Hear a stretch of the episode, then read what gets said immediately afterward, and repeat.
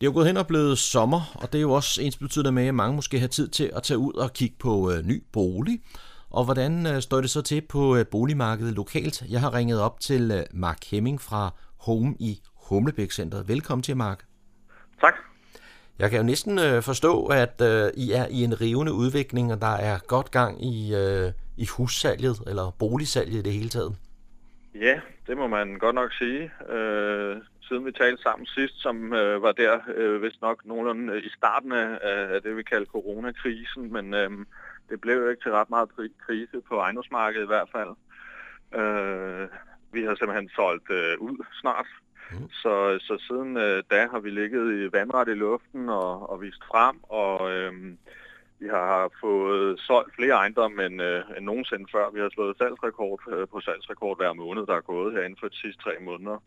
Øh, nok kvæg, at øh, køberne er der stadigvæk, men sælgerne har været lidt tilbageholdende netop i forbindelse med corona. Så udbud og efterspørgsel, der har været ret stort øh, gab imellem de to.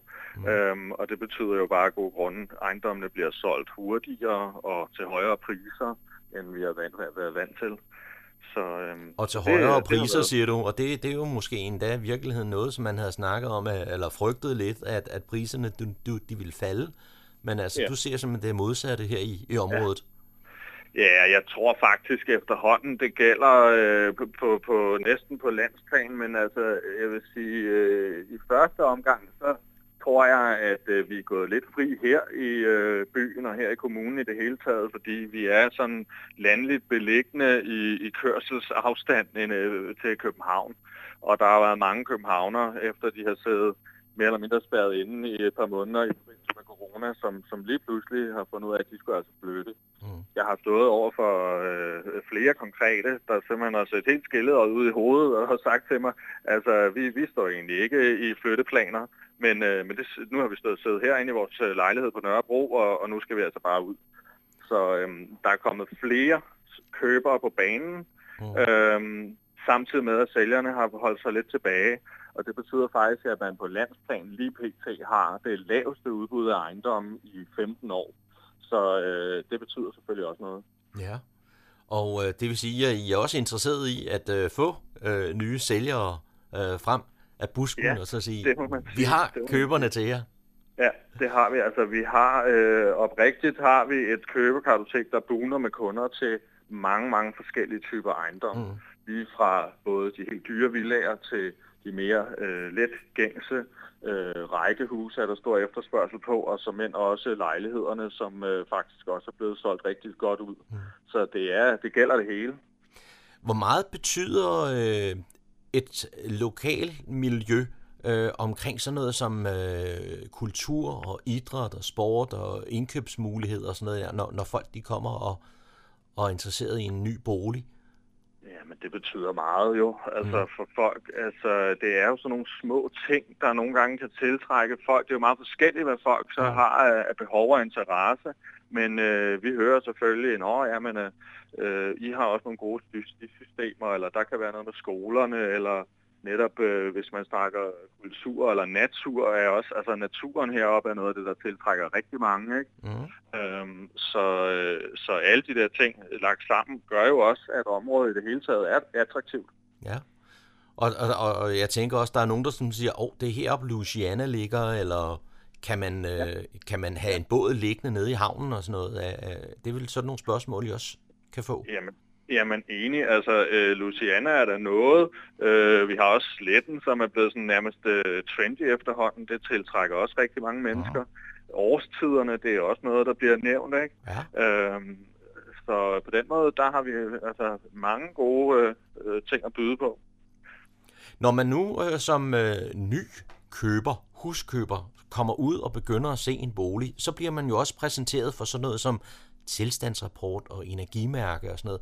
Kan, kan du forklare en eventuel ny, ny køber, hvad, hvad det er for noget? Er det noget, man sådan skal gå op i, eller er det bare øh, noget, der er en del af det? Altså jeg vil sige, øh, hvis man starter med, med energimærkerne, det er jo noget, der skal ligge der, for at vi jo kan få lov til at annoncere en ejendom. Og øh, de, er, øh, de, de er til for ligesom at, at vise, hvor godt er huset til at holde øh, på varmen, og, øh, og hvordan varmes det op i det hele taget. Mm. Så der går man ind og kigger på isoleringsforhold, øh, på opvarmningskilden øh, og, og den slags. Øhm, og det, det, siger godt nok, at øh, der kan, kan godt være fejl på nogle af dem, men jeg vil sige overordnet set, øh, så synes jeg egentlig, at øh, de er gode nok i deres indhold. Man skal nok bare tage med et græns salt, øh, om det hedder CD eller E, og hvad det potentielt koster at, at, var, at varme op. Ja. Fordi det er lavet på nogle beregninger, og ikke ud fra faktiske forhold. Og så kan det jo være meget forskelligt afhængig af, hvem der bor i ejendommen. Ja, selvfølgelig. Øh, og, og jeg mener også, at der øh, er nogle anbefalinger til, hvis man kan ændre på noget for at ligesom forbedre energi ja. i, et hus. Ja, og det er jo, det er jo rigtigt. Altså, og der skal man så bare passe på ikke at blive bange for, at hvis der står anbefalinger til forbedringer, at man så tror, at det er sådan noget, man skal gøre, fordi så, så kan man ikke bo i huset. Øh, det er det som en øh, sjældent. Det er mere et spørgsmål om, at hvis man øh, tager udgangspunkt i et, et nærmest et, et perfekt nul-energihus, jamen så øh, kan man lave visse forbedringer for så at få det derop til. Mm. Øh, så der vil altid i alle energimærker være forslag til forbedringer, om det så er solcelleanlæg eller varmepumper eller øh, ekstra isolering. Og så der kan der jo være nogle øh, udgifter til etablering af sådan nogle ting, som måske i virkeligheden overskygger en udgift til øh, den måde, man, man gør det i ja. forvejen. Ja. Hvor det ikke kan svare sig. Ja, det kan man sige. det heldigvis, synes jeg egentlig, øh, de fleste ah, efterhånden øh, har nogle rimelig øh, pæne, ordentlige, velisolerede villager. Øh, en sjælden gang imellem kommer vi ud til noget, der ligger lidt uden for den sådan, centrale bymætte, hvor der ikke er nogen varmekilde, og så er der måske en gammel øh, oliebrænder eller noget af den stil i. Og det, det kan som regel godt betale sig at skifte, men ellers synes jeg egentlig oftest, at øh, øh, tingene er i orden. Øhm, og så vil jeg bare anbefale, jeg plejer gerne at sige til køberne, bo i huset en sæson og så ja. se, hvordan det fungerer for jer. Mm. Øh, hvor meget bruger I, fordi det kan også være meget forskelligt. Øhm, og så tage den derfra og finde ud af, hvor, øh, hvor store ændringer man vil lave på huset. Og det lyder meget fornuftigt. Vi, ja. øh, nu, nu, nu snakker vi lidt om energimærke, og så tilstandsrapport. Det, ja. det er jo også en del af det. Det er rigtigt. Ja. Det ligger som regel også de fleste mere på sinde end lige energimærkerne, og det er jo selvfølgelig en rapport, der så beskriver husets tilstand øh, indenfra og ud. Mm. Og øh, der, øh, går der, der er en byggesagkyndig, der gennemgår ejendommen i, igennem nogle timer og skriver så øh, større eller mindre bemærkninger ned. Øh, og der skal man så igen være lidt opmærksom på, at de hvad kan man sige, grove fejl, øh, de bliver nævnt K3, men det er ikke nødvendigvis de dyre fejl.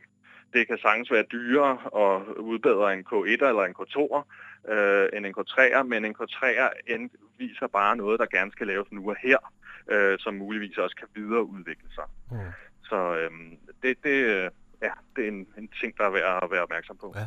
Og når nu du siger byggesagkyndig, det er så en eller anden, der kommer udefra og går lige huset ja. igennem, og som sælger så lige betaler for at få det her gjort? Man kan sige, det er som regel også som ejendomsmaler, der rekvirerer de byggesagkyndige. Ja. Vi må dog ikke vælge en byggesagkyndig, så det sker fuldstændig tilfældigt via mm. et elektronisk system, mm. hvem det er, der kommer ud. Og så er det sælgers rapporter, det er dem, der køber og betaler rapporterne. Mm. Øhm, og det er også for, at de kan ansvarsfraskrive sig i forbindelse med, at de sælger, at de får dem lavet. Og så er det øh, for, at køber kan se, hvad kan der være af fejl, og så bliver der lavet en ejerskibsforsikringstilbud baseret på tilstandsrapporten, øhm, og så øh, er køber dækket ind. De ting, der ikke står i tilstandsrapporten, jamen, de skal så dækkes af ejerskibsforsikringen. Ja. Det er den måde, det foregår på. Men øh, det er da ikke nogen hemmelighed, at mange købere også fornuftigt nok tager egen håndværker med ud for lige at se, er der noget, der eventuelt øh, er overset, eller er øh, den konkrete fejl eller mangel, de måske har slået ned på i tilstandsrapporten, skal lige undersøges lidt nærmere. Ja. Og, og det, det er jo ganske fornuftigt, som du selv siger, at, at køber selv lige har et eller andet bagland med på, på øh, ja. øh, til måske også at, at forklare lidt nærmere, hvad, hvad det egentlig betyder rent praksis, hvis ja. der er nogle, nogle ting, ikke?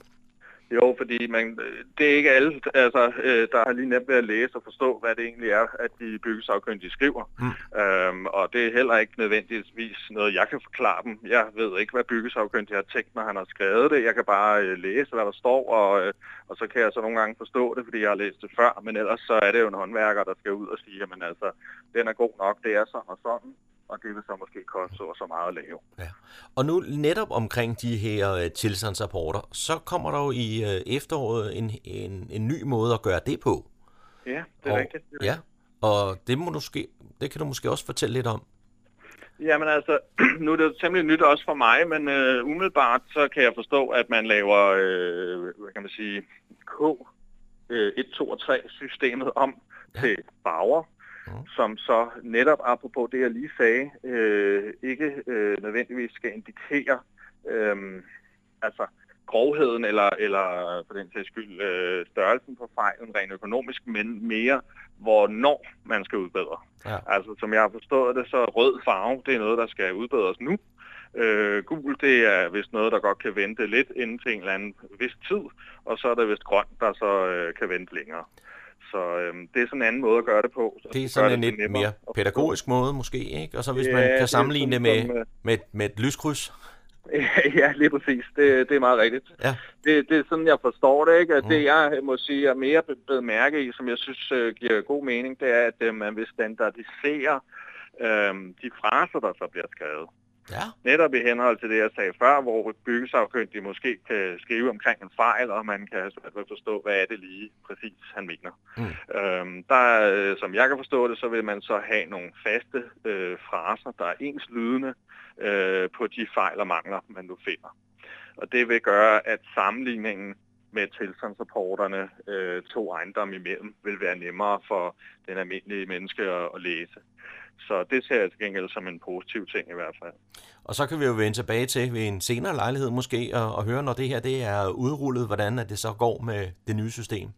Ja, det bliver spændende at se. Ja. Mark Hemming fra Home i uh, Humlebæk Centeret. Jeg vil godt uh, vende tilbage til uh, den snak, vi havde tidligere om, at uh, I har solgt rigtig meget her hen over foråret og forsommeren, og der er måske knap så mange, der sætter deres bolig til salg. Uh, ja. Så hvordan øh, regner du med, øh, hvis man skal kigge i øh, krystalkuglen her og, og, og, og spå for sommeren, har I overhovedet ja. noget at øh, tilbyde øh, eventuelt nye købere? Eller hvad vil I gøre for at øh, skaffe boliger til folk? Ja, jamen det er jo rigtigt. Altså, det er jo meget godt spurgt et eller andet sted, har vi overhovedet noget, fordi det er jeg faktisk lidt i tvivl om. Altså, øh, det er sådan, som jeg ser det lige nu, så har der været som øh, mange, der har holdt sig lidt tilbage med at sætte til salg af corona, usikkerhed omkring job og måske andre ting og sager. Mm. Plus øh, måske medierne har været med til at skrive markedet øh, lidt ned, så sælgerne, der sidder bagved, de tænker, uha, det er et dårligt tidspunkt, øh, selvom det i virkeligheden er et rigtig godt tidspunkt. Øhm, jeg tror, at det begynder at løsne sig inden for de næste par måneder. Nu tror jeg, at juli måned godt kan gå hen og blive sådan en lidt sommerferieagtig måned. Øhm, men, men derefter så vil der være ophobet sig et behov for øh, folk, der skal sætte sig selv. Mm. Så tror jeg, at de kommer ejendommen igen, så begynder der i, i løbet af august-september måned, ved at tro, så kommer der en masse nye ejendomme på markedet igen, og det vil selvfølgelig også gøre, at priserne måske øh, vil sætte sig en lille bitte, bitte smule, øh, og, øh, og, og, og markedet ligesom normaliserer sig lidt igen. Det, mm. det forventer jeg i hvert fald. Ja. Der er også nogen, der ligesom har været ude med, øh, med, med sådan ting om, at coronakrisen har været med til, at øh, folk har gået mere hjemme, og så har, der været, ja. så har der været nogle konflikter, og så har man fundet ud af, at nej, vi skal faktisk ikke bo sammen mere. Ja. Så nu bliver vi nødt til at skille sig Er det noget, I har oplevet hos jer, at øh, folk så pludselig kommer, og nu skal de altså solgt deres hus, eller der kommer en partner, som mangler et sted at bo? Altså, jeg, jeg kan sagtens se det for mig ske, men jeg, jeg har faktisk ikke haft nogen konkrete i den øh, situation, og jeg må tværtimod sige, at jeg har oplevet mange, der faktisk har været sådan, øh, næsten positivt overrasket over, hvor godt det er gået. Mm. um, men, men altså, øh, jeg kan sagtens se, at det scenarie udspiller sig måske nogle steder, men det er ikke, fordi jeg kan lige nævne nogle konkrete sager Nej. i den forbindelse. Men det er jo det, vi lever af, altså, hvis vi skal være lidt grove. Det er jo desværre også, når folk de går fra hinanden en gang imellem. Når de flytter sammen, og når de skilles ad. Ja, ja netop. Og for børn. Ja, også det. så, øh. Mark men, men altså alle, alle øh, uanset årsag, der skal sætte til salg, er meget velkomne her. Vi har i hvert fald køberne. Mark Hemming, jeg vil med de ord sige uh, tak for det, og ønsker dig en uh, god sommer. Selv tak, Daniel, og lige måde.